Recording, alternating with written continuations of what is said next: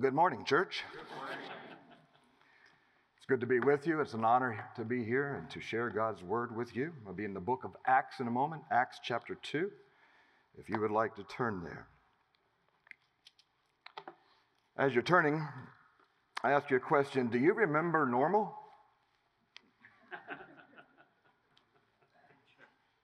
You know, life pre COVID, if you will.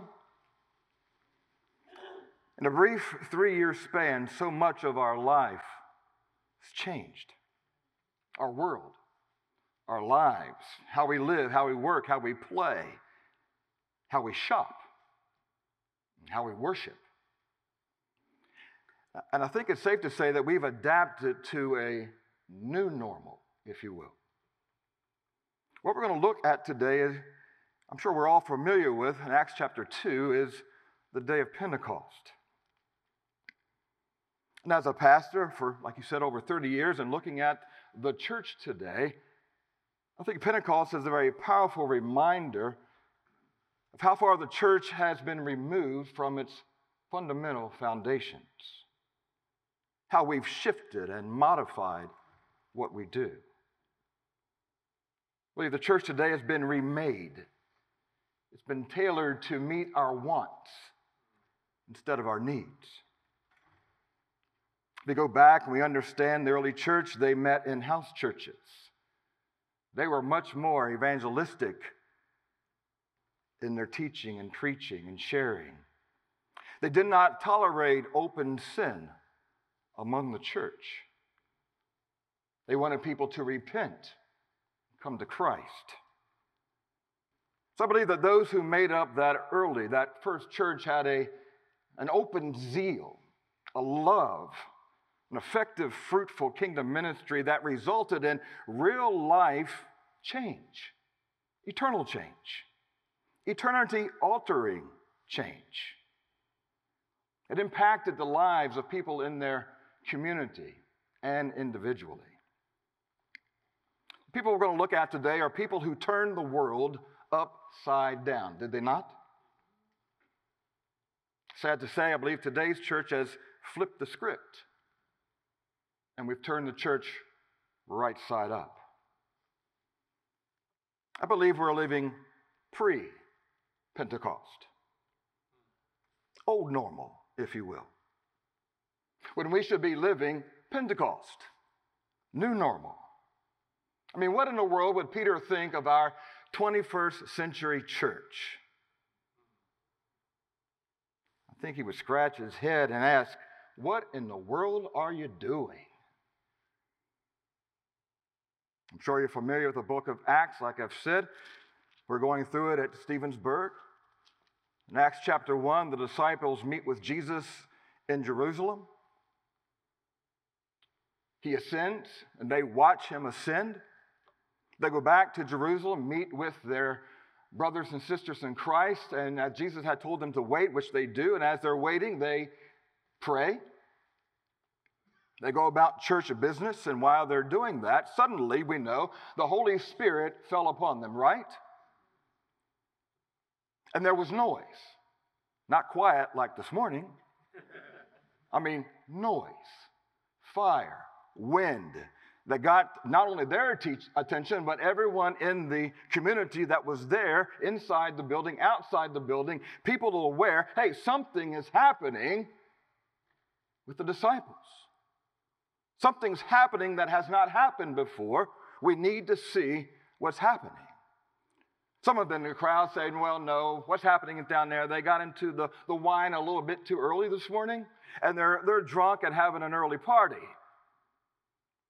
And Peter begins to stand up and preach along with the other disciples and begin to tell them what's going to go, what's happening, what's really taking place.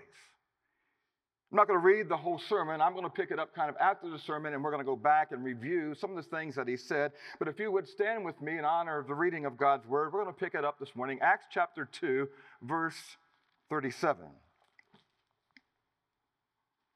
Now, when they had heard this, being Peter's sermon, they were pierced to their heart and said to Peter and the rest of the apostles, Brethren, what shall we do?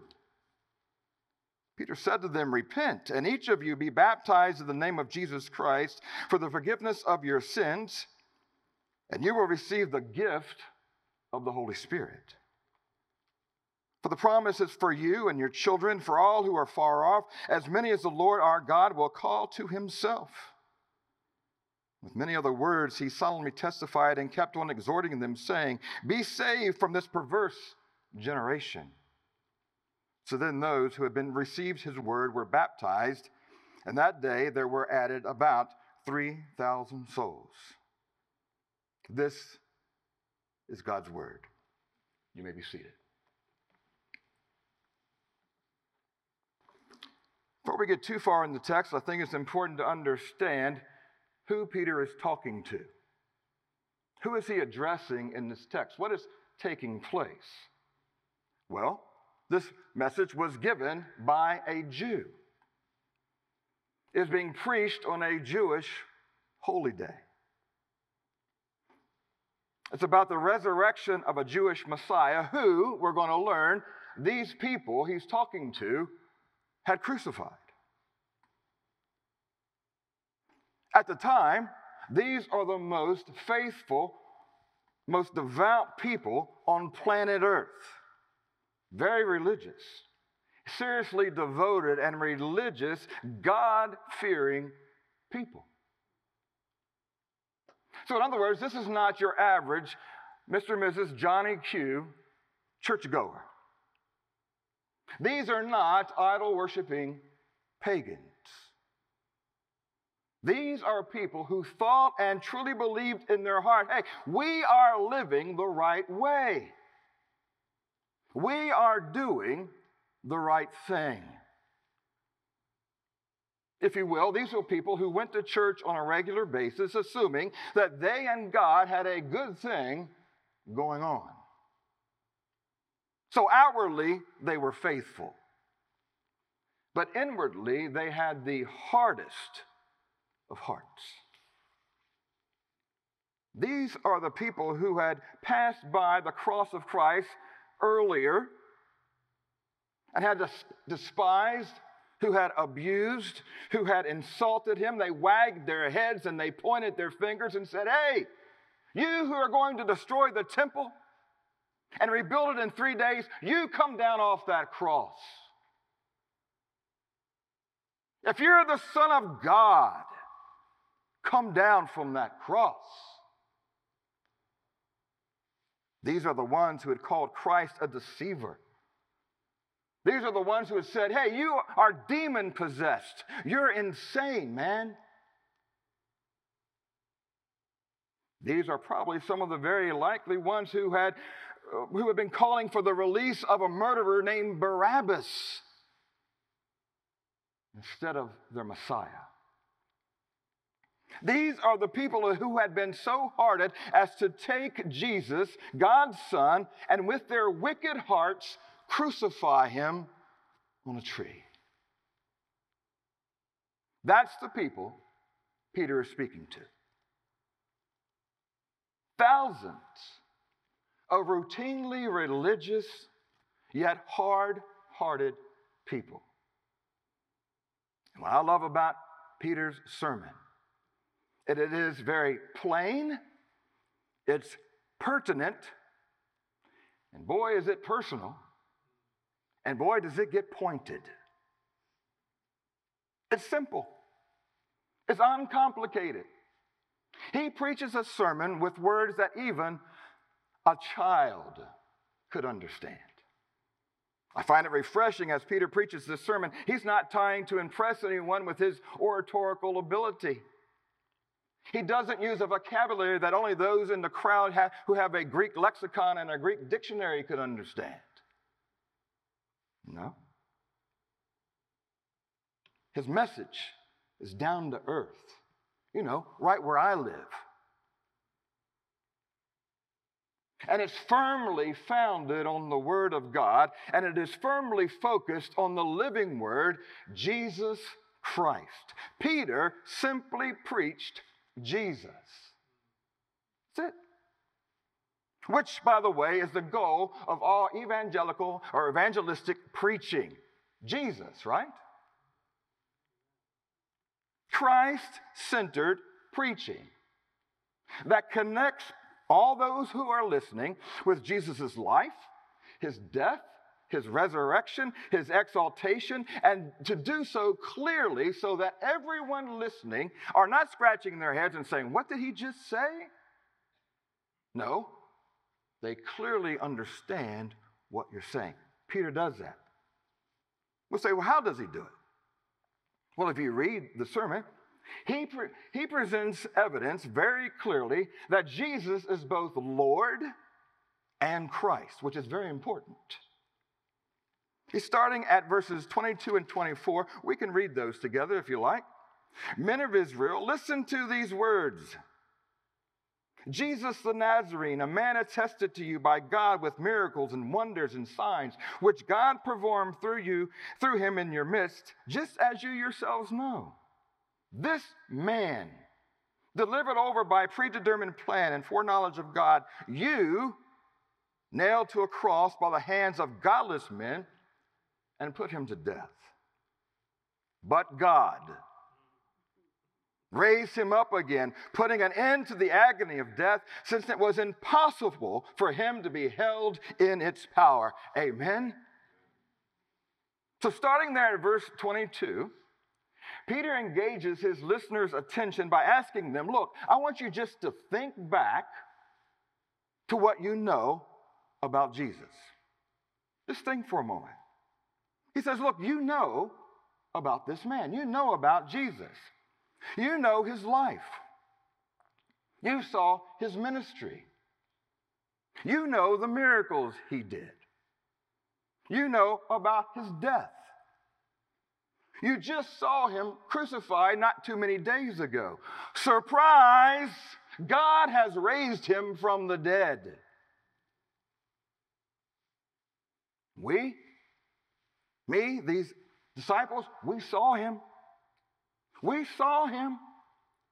We watched him ascend.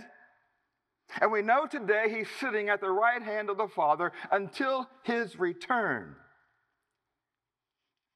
And he has ascended, and what we're witnessing today is the outpouring of the Spirit, which is now being poured upon us, the event you yourselves are seeing and hearing. And by the way, this is the Jesus whom you killed. How would you take that? Now, to really understand what's happening here, we're going to go back one verse to verse 36. Peter, preaching inspired by the Holy Spirit, he's got the greatest line, I believe, any, of any sermon I've ever heard preached. This is a very powerful, pointed, what I'm going to call a pithy punchline. Listen to verse 36.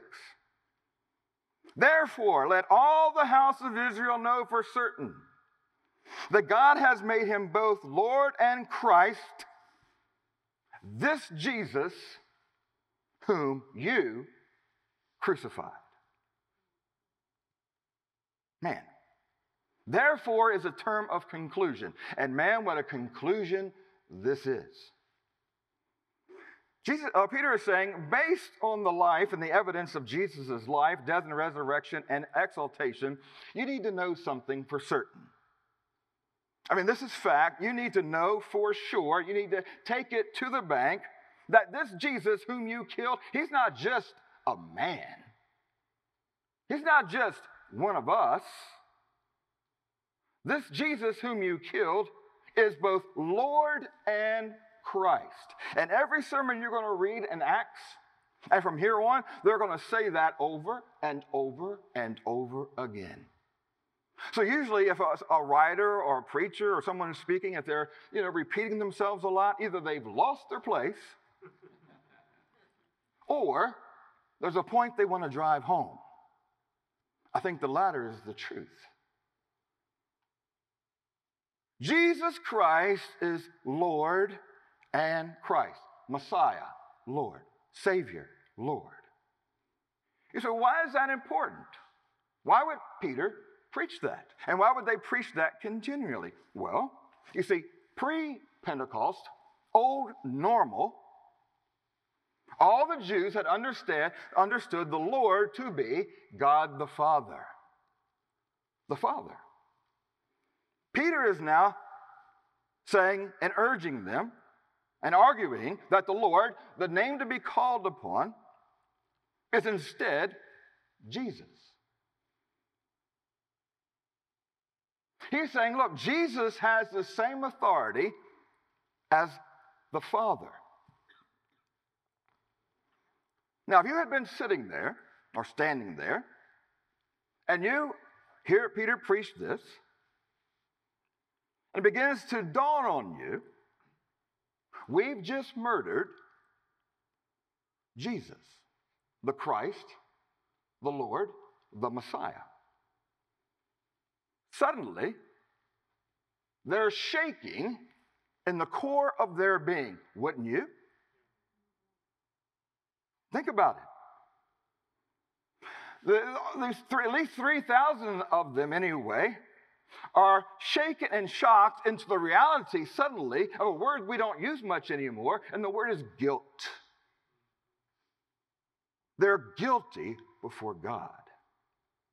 Suddenly it's beginning to sink in on them. We are party, look, uh, we are party to the murder of the Lord and Messiah, the one who is sent by God Himself, the one who is God. And as soon as Peter stated that fact that Jesus is Lord and Christ, every person listening that day and today has to deal with the one who is truly God.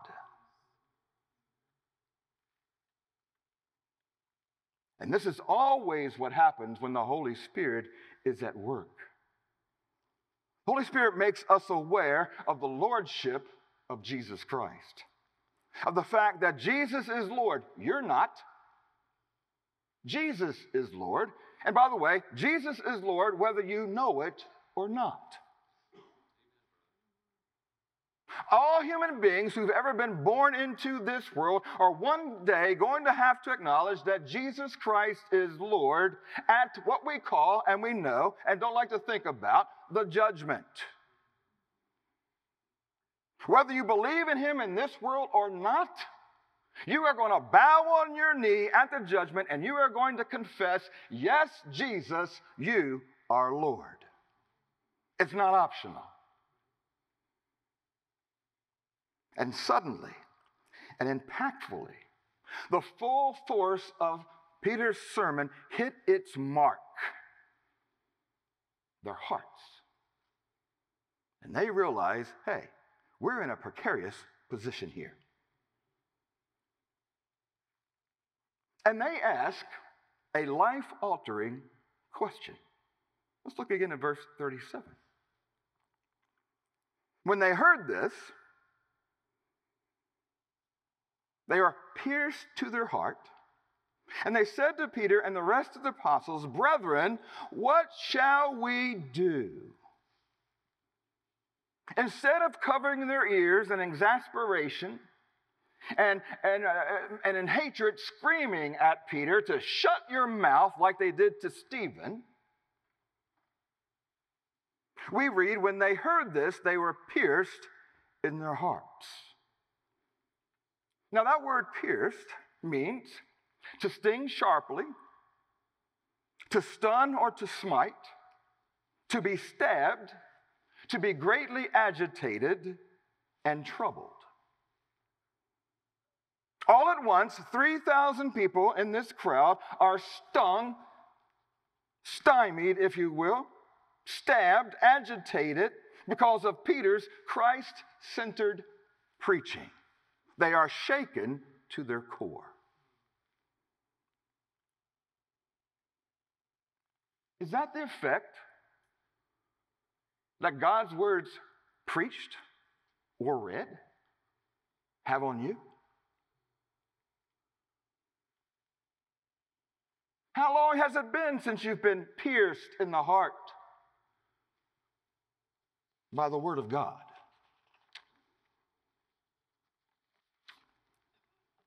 I had to ask, what in the world changed with these people? What's going on? What suddenly changed?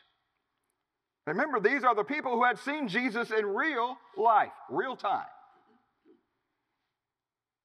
They had heard his claims about being the Messiah from his own lips to from his lips to their ears.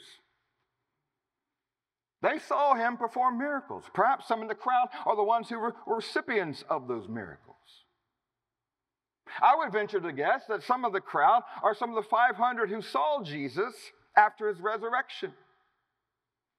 Now, all those previous life encounters did not change them one iota, didn't move them, nothing. My question is how can a heart that was so impenetrable before be pierced now? What in the world happened? How does that make any sense at all? The answer God's grace. God's grace now being worked through the gospel preached, pressed and pierced to the heart by the Holy Spirit, that produces the change. We read again, they're pierced. We understand the word pierced. We, they're pierced in their what? Heart. Is that our thumping gizzard? That's what's in there? Is that what they're talking about? And if by heart we just simply mean, you know, our feelings and our emotions as opposed to our intellect and our mind, well, that's not biblical. That's not in harmony with the scriptures. That's a human idea. That's Valentine's Day. You know, Cupid, draw back your bow, let your arrow flow. I won't sing it. Where you know Cupid draws back his bow and he shoots that little red or pink arrow, and if you know it pierces your heart, and suddenly you are smitten love sick. That's not here. That's just identifying our heart with emotions and feelings. In Proverbs chapter 4, verse 23, we read, Watch over your heart with all diligence, for from it flows the spring of life. Heart. Why do I need to watch over my heart? My heart. Because the heart, biblically, is the core of one's being. It's your operating system, if you will. It's the operating system of your real life. It's the supply source of all my real life and how my real life flows out of it. It's who I am. The heart is not simply emotions and feelings. That's not what we're talking about here. The heart is the means, it's the starting place of what I think, my attitude, it's the determination of my will. That's my heart. It's the supply location out of which everything flows. It delivers one's real life in real time, and it's what we are knowingly living before God. It's who we are.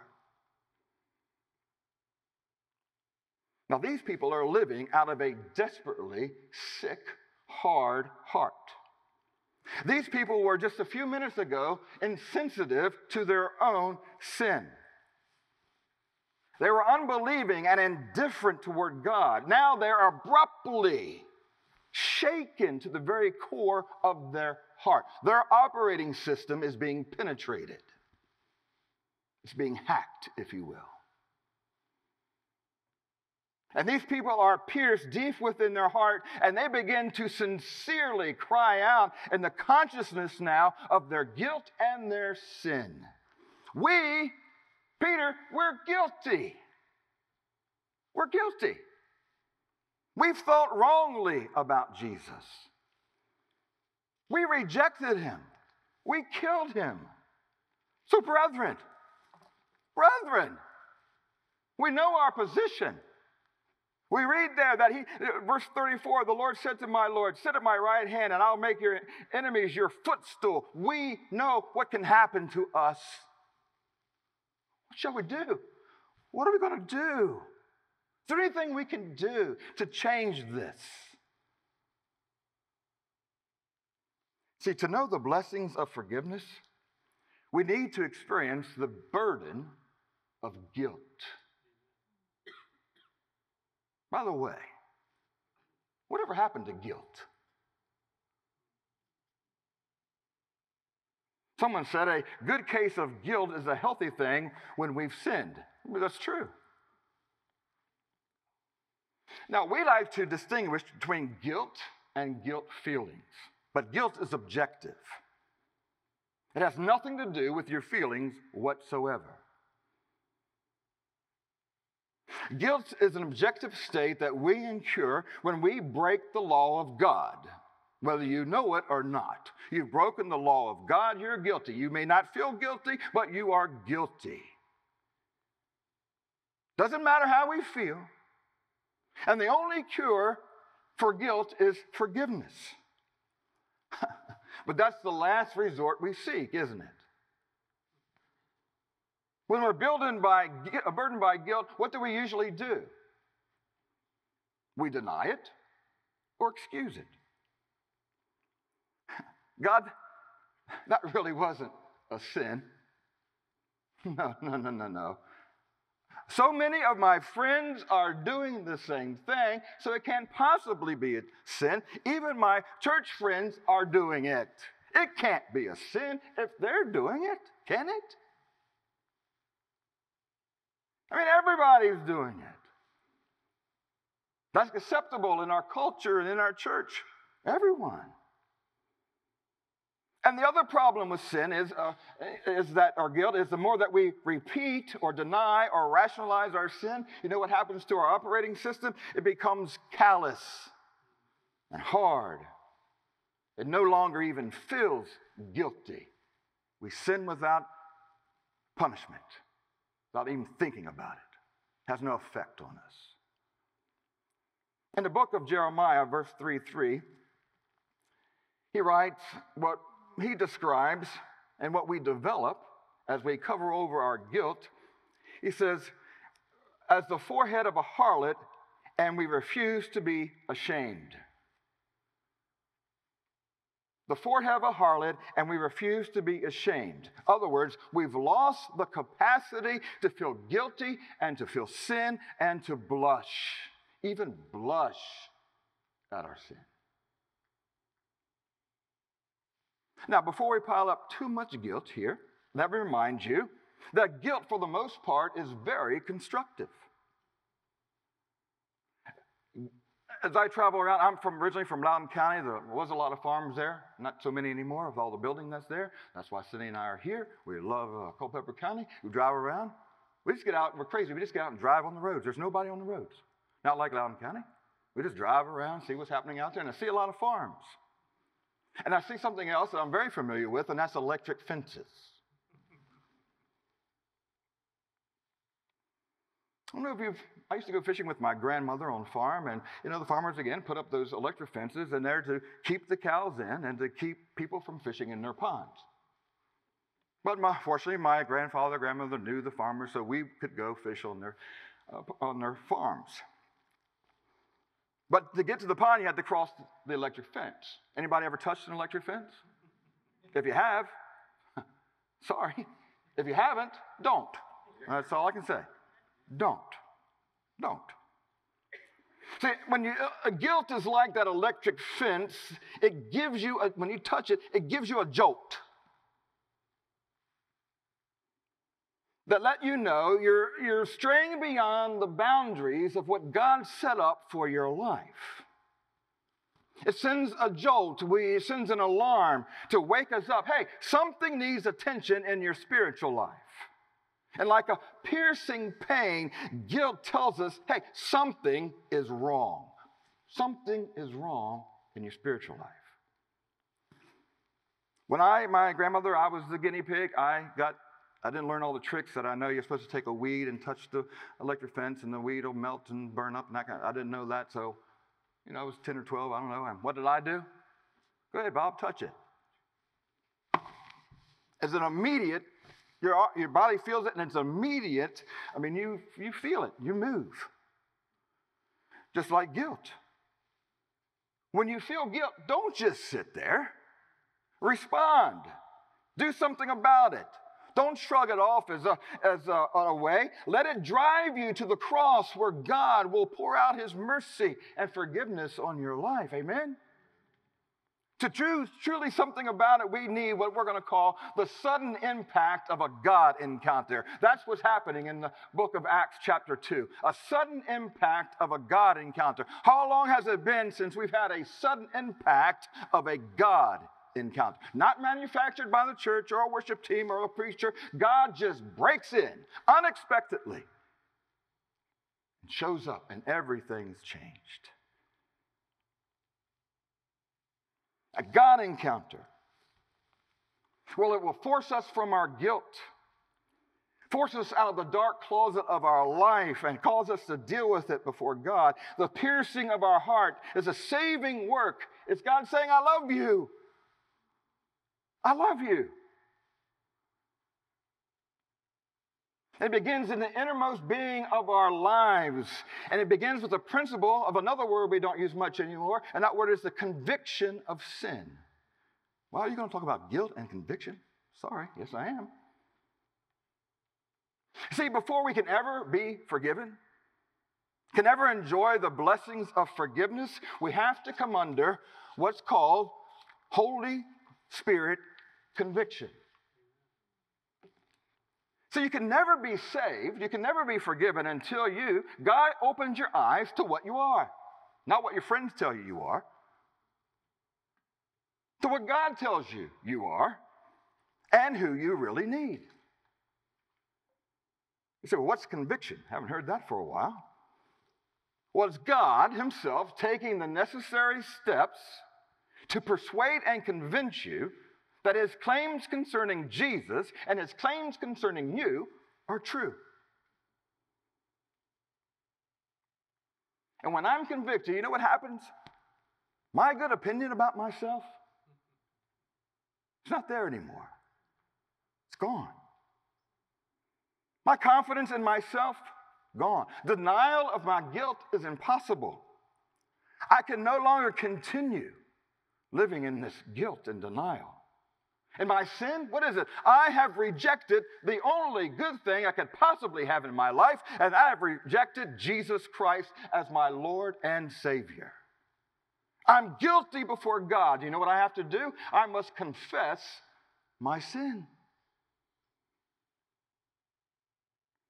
It's God bringing you to the place where you see yourself as a sinner in need of a Savior, and you know Jesus Christ is my only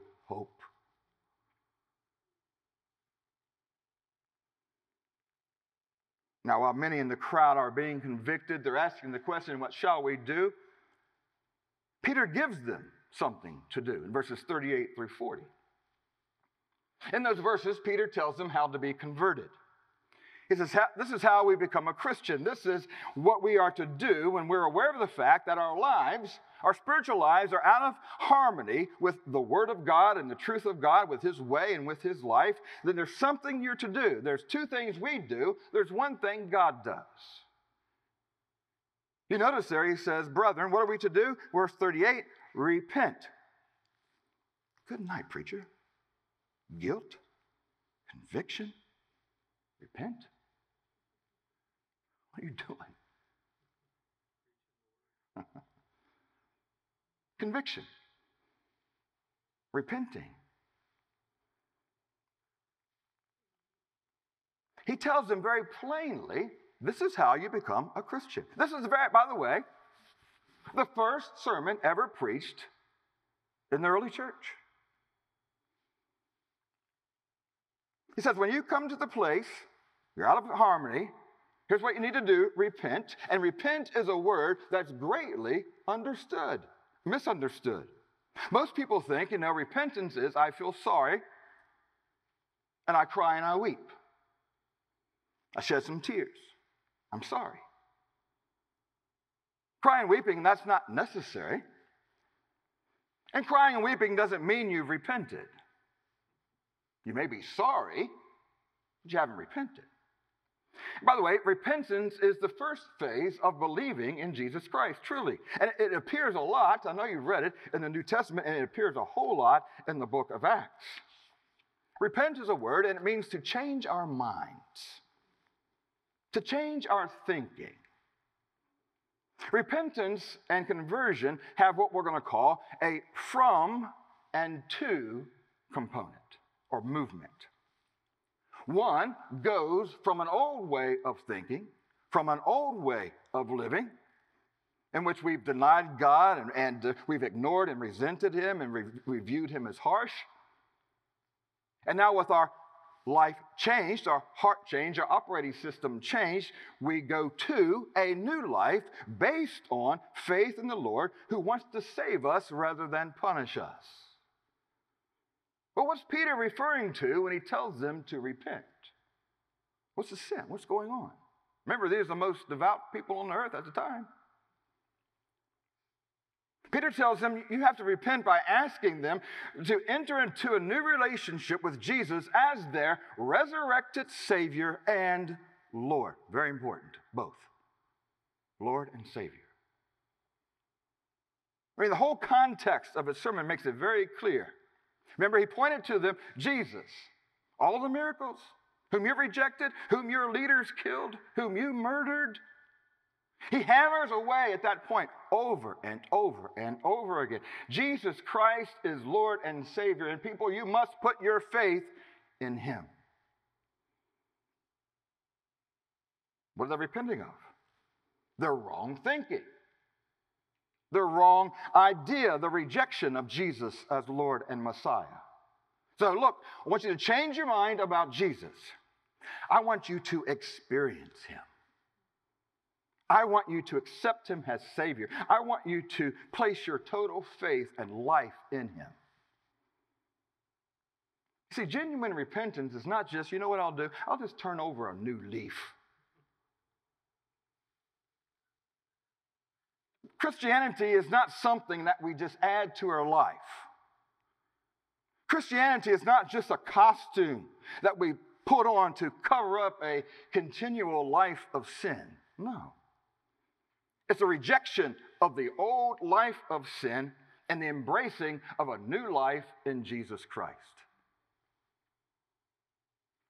In other words, genuine repentance takes place by the work of grace, by the Holy Spirit, in the heart of a sinner, and makes him or her desire to be a new creature in Christ. It's a want to. The second thing he tells them look, you need to be baptized. Be baptized. Verse 38. Now, baptism does not add anything to our repentance. Nothing. Baptism does not make you better. Ma- uh, baptism doesn't do anything magical, if you will, for you. So that, you know, I'm baptized, well, I'm suddenly forgiven of my sins. No, that should have happened prior. He tells them, I want you to be baptized because you know what? I want you to make a public statement before all your friends, your family, your acquaintances that Jesus Christ is your Lord and Savior. Tell them. Boldly tell them. Take a stand for Jesus Christ in front of your enemies. Stand up. See, unlike the way the gospel is preached so often today, you know, accepting Jesus, that's easy. It's just easy. Peter's making it a little more difficult. He wants them to know that the cost for receiving Christ is high. But isn't forgiveness of sins and eternal life worth the cost? Salvation's free, yes, but didn't it cost Jesus his life? It's going to cost our lives as well. I'm not, maybe martyrdom, I don't know, but it's a life that we thought we wanted to live, that the devil's put, this is what you want to do. It's what all the commercials tell us we need to do and have and buy that life to a life that's joyful in Christ. Baptism, I'm outwardly declaring, it's a symbol. I've changed my mind about Jesus. And I want to experience him in my life. I'm openly identifying my life with Jesus. I'm telling everybody, hey, I now belong to Jesus. I've been bought with a price. I'm not my own anymore. I belong to Christ. And I'm going to follow him. I'm one of his. What a testimony. Again, repentance, cutting off the old way of thinking, beginning a new life, changing your mind about Jesus Christ that enables God to wipe out all your guilt and all your sins of the past. Who doesn't need that? And baptism is a sign that that has been accomplished. It's a mark of, the beginning of a new life. Look at verse 38 again. And when you repent, you will receive the Holy Spirit. Praise the Lord. Praise the Lord. Well, who is that? Holy Spirit, the third person of the Trinity. What's he going to do? He's going to come and live in you.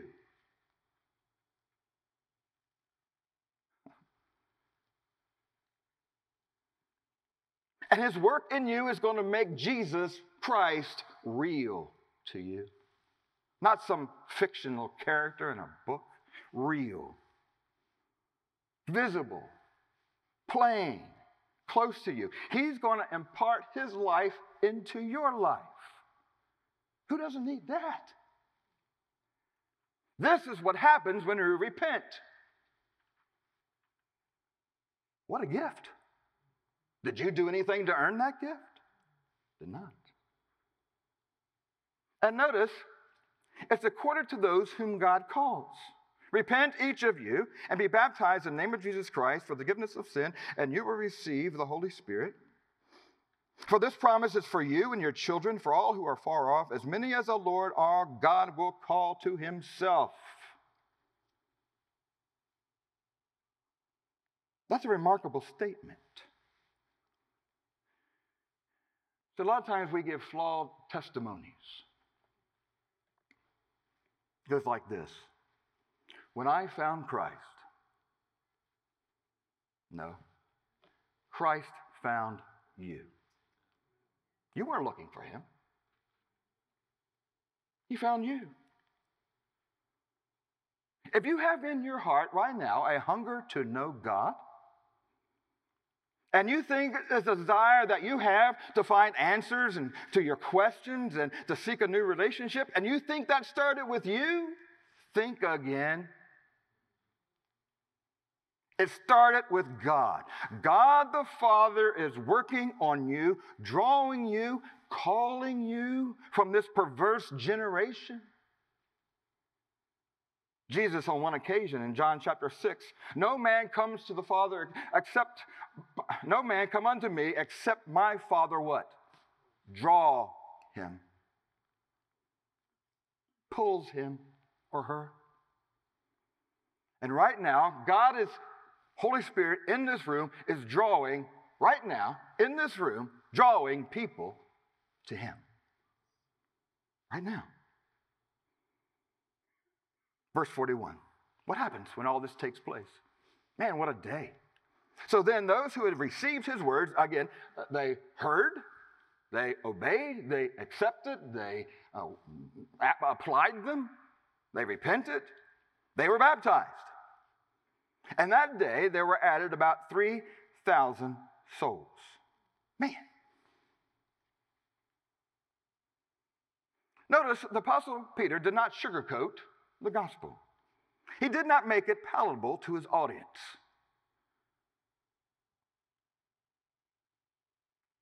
He didn't soften the truth. You know, Peter, weren't you afraid of hurting people's feelings? Weren't you afraid of offending their sensibilities, Peter? No, I was not. Preaching Christ he told them the truth about Jesus. He told them the truth about themselves. How many people? 3,000 people. You ever seen that many people repent and be saved and baptized on the same day? And it's going to happen over and over again in the new normal.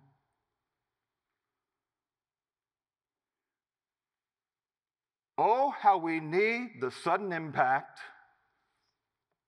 of a God encounter. You see, when the church gathers, it's not a bunch of good people who are gathering. The Bible says what? There are no good people. What does he tell us we are? Sinners. So sin is not far removed this morning.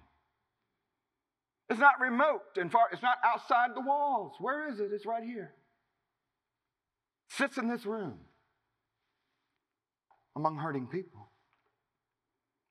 Again, in verse 38, Peter says, Repent each of you, each of you, he's talking to every single person in that crowd, each of you means each and every one, individually, personally.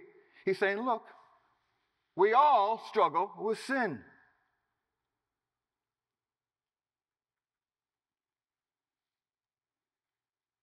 If you're an unbeliever here today, we're glad you're here.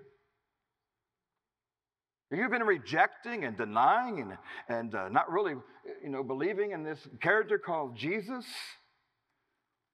well, I can tell you because I was an unbeliever, unbelievers struggle with sin. Not only that, if you're a saint, the saint here today struggles with sin. So let's all just agree all of us in this room struggle with sin.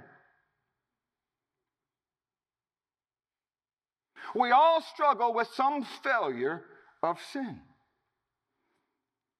What's the question? What must I do to be saved? What must I do to have this washed by the blood of Jesus Christ?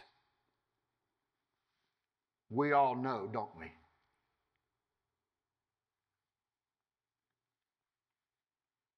Has God spoken to you this week, weeks prior, today, through this passage? Not through this preacher, through this passage? My friend, today, if you're under guilt and the conviction of guilt, and you know that Jesus is who the Bible says he is, and he and you know you're a sinner in need of a savior, what are you to do? Call out to Jesus. Call out. Hey, you can be saved today. Maybe you have a professed relationship. I mean, you, you know, you've got a standing. You have a professed relationship with Jesus. You had that at some point, but your life doesn't quite measure up to that now.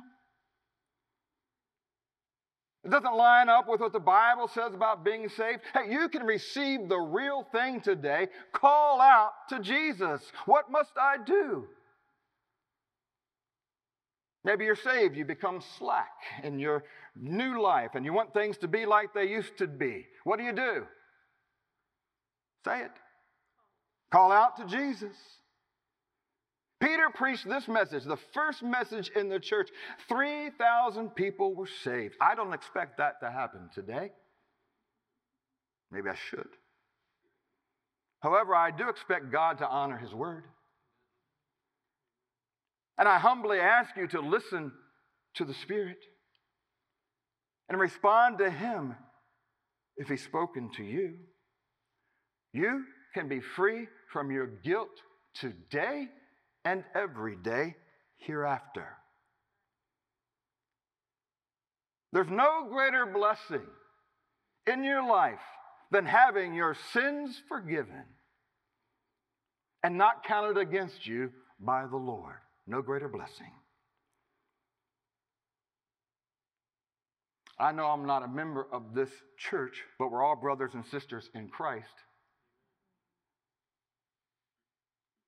And I believe that God wants to save someone here today. Is it you? That blessing is available to you right now if you will confess your sins.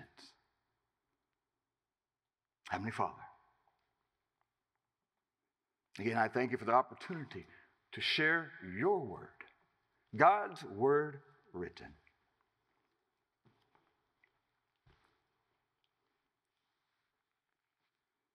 I thank you that the Apostle Peter did not pull any punches.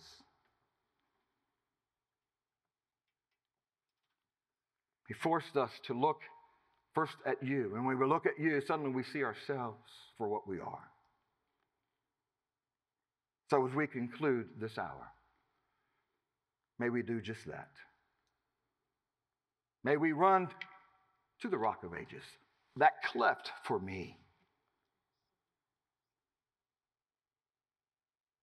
Again, if you're an unbeliever, repent. Believe that Jesus is who he says he is. Confess and receive Jesus Christ into your heart and life. Holy Spirit, you've been working. Continue your work as we continue our worship. Amen.